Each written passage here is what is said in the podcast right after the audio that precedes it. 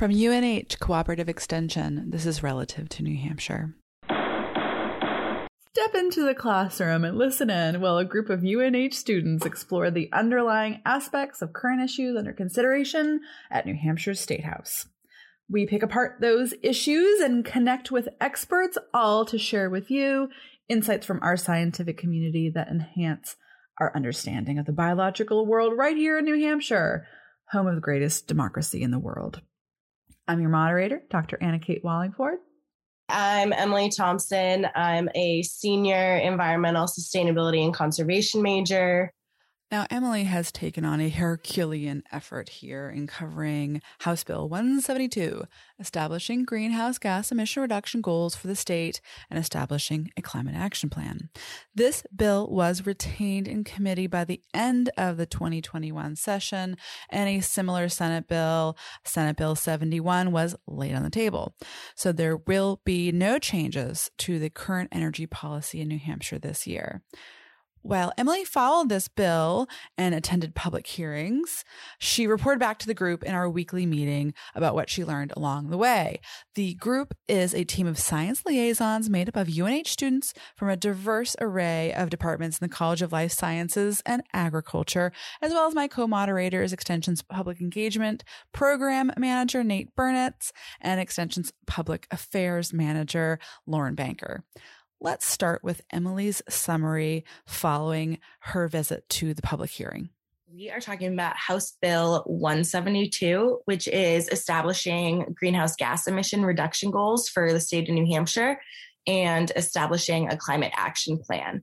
This bill wanted to get net zero energy by 2050 every five years there would be further goals implemented. They wanted to be 20% below 1990 emission levels by 2025. 50% below those emission levels by 2035, and then net zero by 2050. A ton of people talked at the hearing. There were a lot of different concerns regarding the bill, but they were regarding different things. So, a lot of public health concerns property concerns with like seacoast property. And they were mainly focused on what are the impacts of climate change and what are those going to be on New Hampshire residents.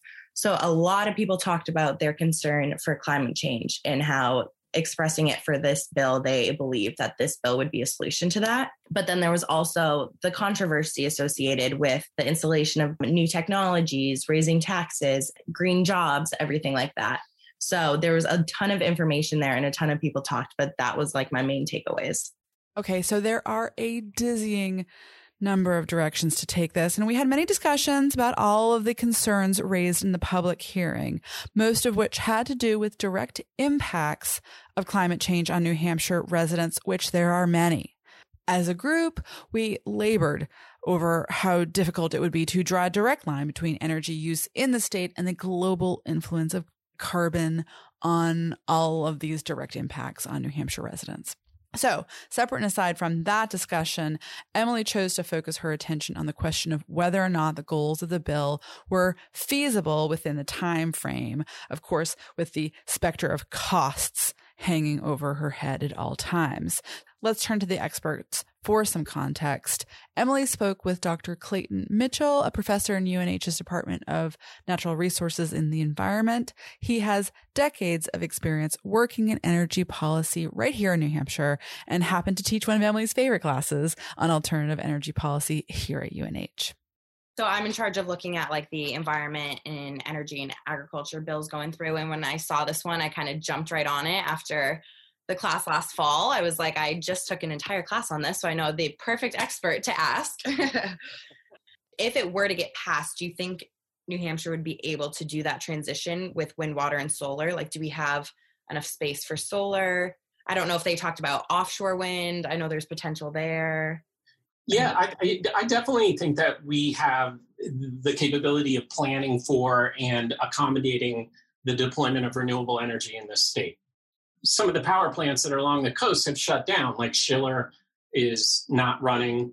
These are potential connection points for transmission cables if we were to do offshore wind uh, off New Hampshire's coast, whether it's in our waters, Maine's, or Massachusetts. You look at it regionally, uh, there's plenty of places where there are power plants that have been decommissioned that you have a lot of infrastructure in there that could support the inflow of power from offshore. The bill itself is going to find resistance from folks that are, that are convinced that you know these clean energy policies end up quote unquote costing the ratepayers money. Okay. That's what that's what the public statement is going to be. If it's 20% below 1990 levels by 2025, it looked as though they were only going to start enforcing this in 2023. I, would that 20% drop in 1990 levels, would that be that easy to make happen if it could happen within a matter of just a few years? Yeah, it would it would be because in 1990 we were burning coal. Oh, true. Yeah. So emissions were mm-hmm. high. I'm going to pop in and interrupt Emily's discussion with Dr. Mitchell and share our conversation about the diversity of sources from where our energy currently comes from.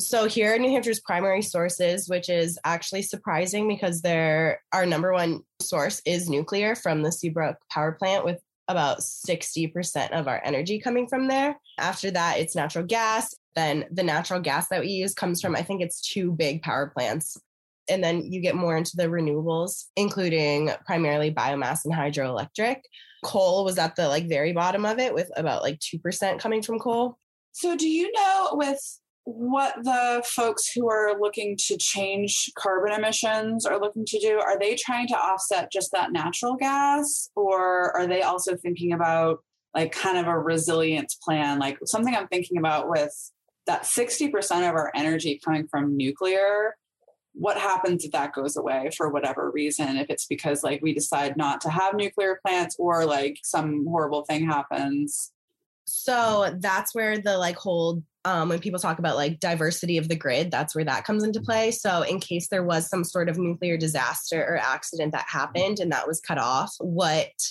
means would we have to combat that? And a lot of people's past strategies for dealing with that has been coal. They're called peaker plants. And so they're plants that aren't run all the time. But if we have a higher demand for energy for whatever reason and we need extra energy quick, we can fire up these power plants. But going forward with this energy plan, if we wanted to get New Hampshire on the track to be towards like either carbon neutral or net zero, that is where we would need more diversity with the renewable energies. So not just solar or not just hydroelectric, but multiple different sources that are available to implement when the time would call for it. In New Hampshire, too, I didn't realize this, but one of the main renewable sources that we use is biomass, which is just like wood or materials that can be burned and used for energy having that as an option as well kind of increases our diversity of options. So wait, is using is burning like wood considered to be a renewable source? I mean, it obviously renews itself, but isn't that still like releasing a lot of carbon into the atmosphere? Yeah, there's a debate about it. So it's considered a renewable source by a lot of people, but a lot of like ecologists have the argument of is it renewable? Because if we burn all of it, it's still releasing the same carbon that we're having an issue with. And we would, in theory, run out of it eventually. But as of right now, it is considered by most people renewable just because we have so much available and you can grow more.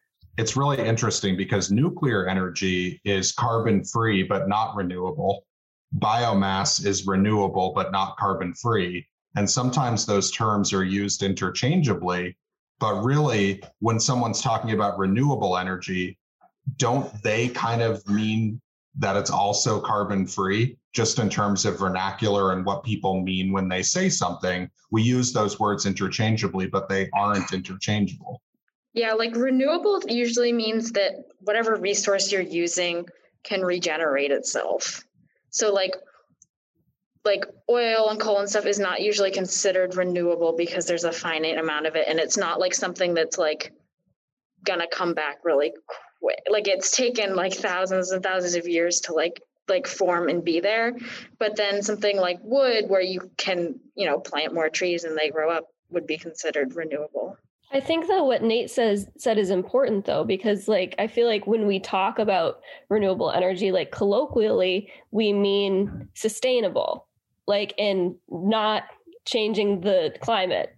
But that's not what it actually means. Yeah. Well, let's take it back to the point of this particular bill that we're following, where the goal is to reduce carbon emissions.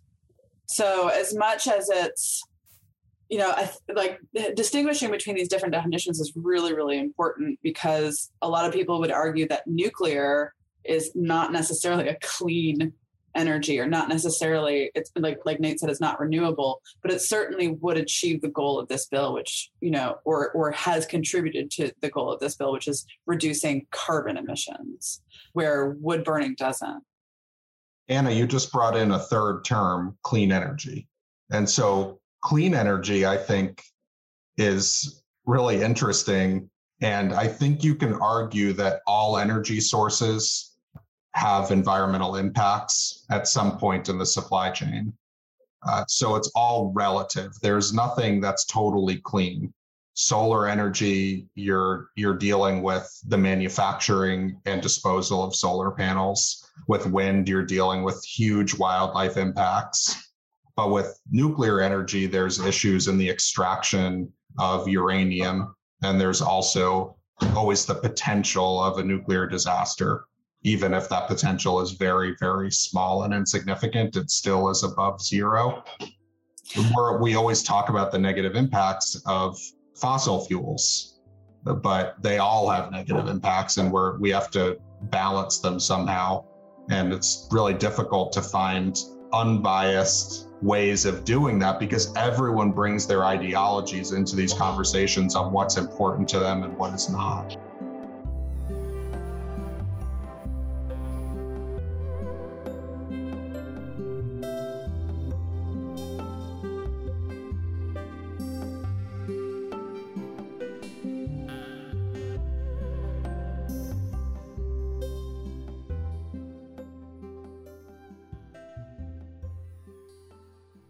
I am putting a link to the source for Emily's information on where our energy comes from, which includes an interactive map where you can see the various power plants in New Hampshire. It's, it's very cool. Check it out. You'll also notice that the net interstate flow of electricity is negative in New Hampshire, which means that we currently produce more energy than we use here in the state. That's mostly because of the nuclear power plant. But back to the question at hand what is the most likely approach to achieving the goals set out by this bill? Back to Emily's conversation with Dr. Mitchell. So you, we're talking by 2050? Yeah. I, I think it is, is going to be a mix of um, solar and offshore wind. Okay. We have a lot of opportunity still to install solar in ways that don't disrupt the environment but it's you know it's kind of happening at a piecemeal approach. You know like abandoned gravel pits uh, capped landfills parking lots all these you know buildings and roofs. You, you, we don't and, and the, the the resistance to solar happens when there's a large scale project that's either chewing up farmland or cutting down trees. And that unfortunately happens to be cheap land. And so it, it, just you know it, it's it's because we have a lack of policy to steer solar in a way that is less impactful we end up with projects that get people you know worked up. Right. The second part of this bill is interesting to me which is the state energy strategy section 3 mm-hmm. where they they start getting into what the state energy strategy should be which i think is great um, but it, it, it we should have a you know a more comprehensive state energy policy have you been following the emissions commission? not not closely. Okay. They I, I haven't seen their final report, but they did a lot of work too. It's called the Emissions Commission. You can get it on their website. Okay, yep, I have it right here. Okay. So you see the new the, the very last section, section three of um, the bill, which is on the last page. Of 590?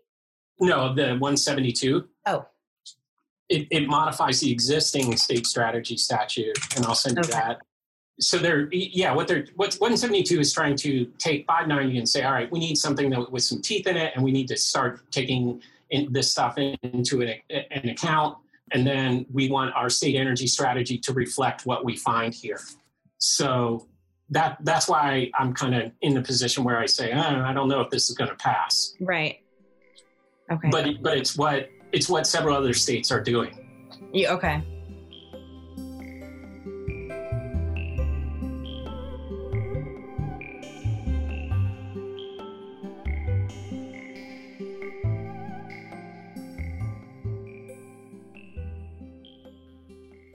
So, Dr. Mitchell was correct in his assumption that this new legislation did not pass this year, but it made us wonder what the current statute says.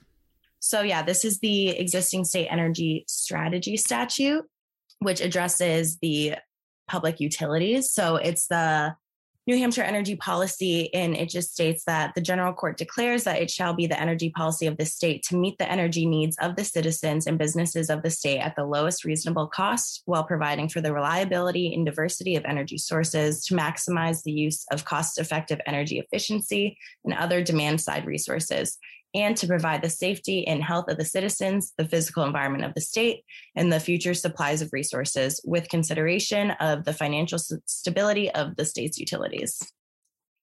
So what are you, what are you picking up from that? So it basically just says that energy needs to be provided to the consumers of the state of New Hampshire. It doesn't say how it needs to be provided. It doesn't say with renewable energies or without them, but the people of New Hampshire need to be able to have energy for a reasonable price. It can't be too detrimental to our state's environment um, nor public health. And it needs to be able to give the people of New Hampshire all the energy that they need. It can't let it fall short for them. Yeah. And it, also, so it doesn't say how that is supposed to happen, but it needs to happen nonetheless. And it also says a diversity of energy sources too. Yeah which I don't know if that means just like an open marketplace, like you should be able to pick who supplies your energy, or if you if you really want to have a say in what kind of energy that you want to buy. I don't know. That's yeah. Um, I know that that also is a strategy for grid reliability. So that is a way to make our grid more stable. So that if there we had all one source of energy and then something happened where we couldn't access that, we would have several other options in order to make sure that that energy is still being supplied. So it sounds like, given current legislation, there is a mandate for the state to provide New Hampshire residents with a diversity of energy sources at the lowest cost possible. But the devil is in the details. Emily spoke with Chris Skoglund, who is the Climate and Energy Program Manager at New Hampshire's Department of Environmental Services. He has some intimate knowledge about the history of this bill and others like it, as well as a better understanding for the potential of meeting this mandate with costs in mind. Emily started out by asking him whether or not the goals outlined in the bill were feasible.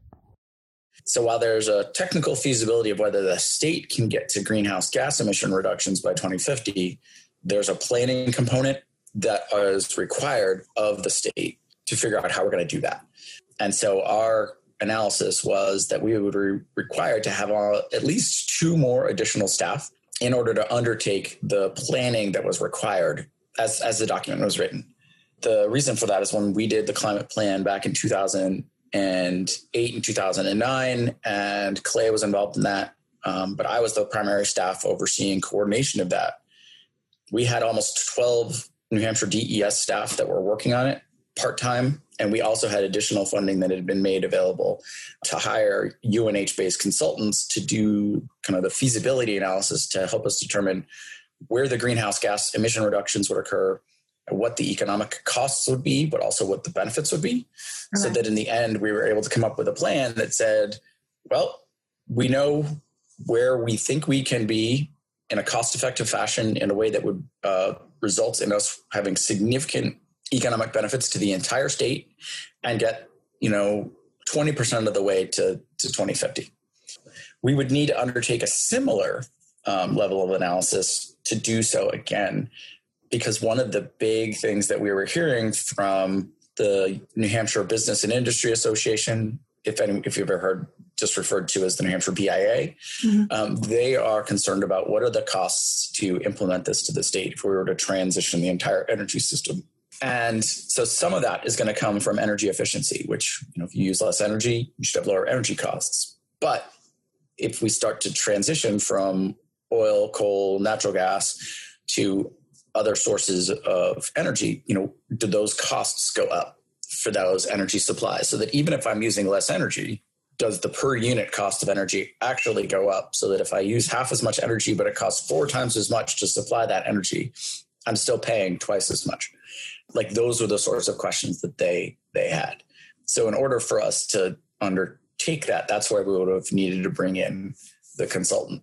I'm going to jump in here because Emily and Chris, a couple of alternative energy enthusiasts, got really into the weeds about the potential new technologies on the horizon. Some really cool stuff. Uh, but the take home here is that decisions made here in New Hampshire are not made in a vacuum. Folks like Chris, who really have their finger on the pulse of this stuff, have turned their attention to how all of our energy needs might be met with electricity.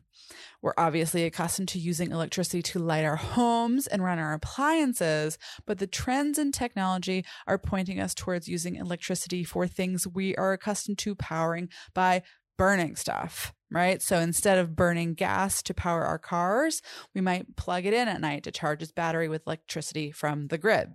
Instead of burning natural gas or wood to heat our homes, we would power heat pumps with electricity from the grid. This is all to say it's really hard to gauge costs considering technology is changing so quickly. Estimates based on technology from 2008, more than a decade ago, are wildly out of date. This might explain why you might come across such wildly different accounts of what these changes might cost the average consumer. That's just my guess. New Hampshire is not alone in this. We are part of a regional grid. There's been a lot of activity happening in other states. And so that's been putting a reduction in, like, it's basically just turned our generators off. Our coal plants almost completely off. Our natural gas plants are running less and less. But that does mean that you know, if we need to plug in more cars or plug in cars at all, because there's such a small percentage of the fleet now, and then plug in our homes to the grid, we need to be thinking how does it fit into the entire regional electric picture? How do the other six New England, the other five New England states, and then connections to Canada and then to like Pennsylvania, how does that tie in? And there's a couple different studies that have come out. One which uh, has come out from a team that's based in Princeton they've been making estimates on how much more grid infrastructure are we going to need, even if we you know quadruple the size of our energy efficiency. So like, you know, homes that use electricity for electricity applications now, what if we used a quarter of what we do now? The average rural or suburban home, you'd be getting two cars, maybe more because you could have kids then you'd also been taking your entire heat load. And even if we've got a heating system that uses half as much energy to give you the full amount of heat in your house, that's still all of that heat energy is coming from the grid. So we're going to need more energy generation. It has to come from clean energy sources. But it, then we may have to figure out how are we going to minimize the poles and wires that we build to distribute that.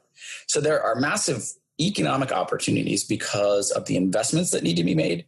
But at the same time, there's very clear losers. Like if you own an oil, propane, or natural gas company, there's some implications here. When they hear climate planning, they hear economic destruction. Right. And I completely empathize with that. So that's where when we do a climate plan, we also need to be thinking not just how do we drive down emissions, but how do we make sure that the we're trying to make people whole are there economic opportunities for those so that someone who is selling oil or propane and delivering it now or installing oil and propane burning systems do we help them get the funding and training they need to transition to a heat pump right. sales and installation um, company because you know my neighbor her heating oil system went down and i tried to talk her into a heat pump and she's like, well, the oil guy doesn't know anything about that. So I just had him give me what was in the back of his because he had it right there and I need heat. It's not just policies. We just need them to be like, no, this is what we do. Yeah. How do, but how do we make them do that so it's not a threat to their hundred year old family company? Right. And I'm completely on board with how do we help them because there's there's a fairness and equity issue to that. When you look at the 172, really what would have happened under ideal circumstances is that statute would have been the framework for a planning process that would have repeated itself every five years in the pursuit of those climate targets planning process and having it be comprehensive with you know the support of state staff and a consultant that can take the input from businesses from the environmental side from the social side but from the public as, at large and then help kind of feed that back and say here's what happens if we do this but here's this other path. If we follow this, this will happen in this other path. And if we don't do anything, here's what happens in all the other states, and here's what happens to New Hampshire. So we can kind of have this like baseline counterfactual to, yeah, sure, we can say climate isn't going to do anything no matter what we do, because New Hampshire is a small state, but there's a cost to inaction.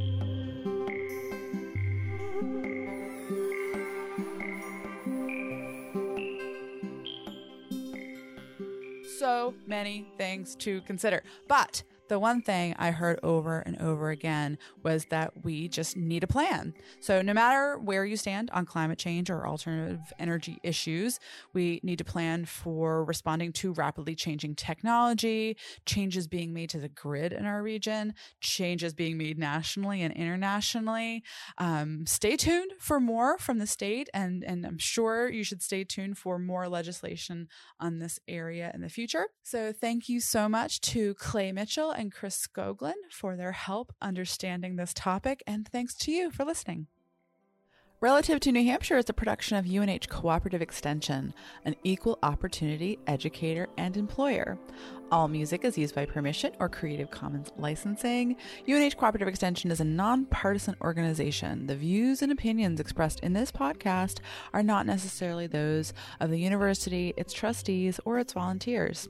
Inclusion or exclusion of commercial enterprises in this podcast does not equate endorsement. The University of New Hampshire, New Hampshire counties, and the U.S. Department of Agriculture cooperate to provide extension programming in the Granite State. This podcast in particular was made possible by the UNH Extension Internship Program. If you're interested in supporting great work like this for the future, learn more at extension.unh.edu/internships.